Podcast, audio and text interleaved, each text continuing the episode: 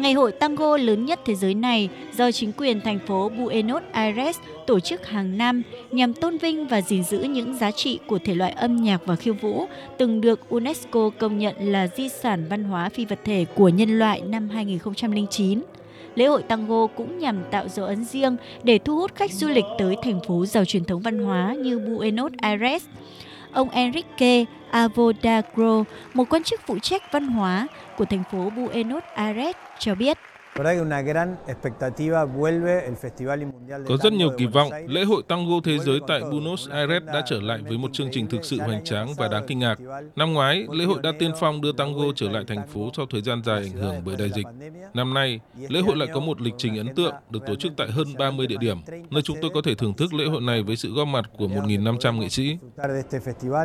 1.500 artistas participando.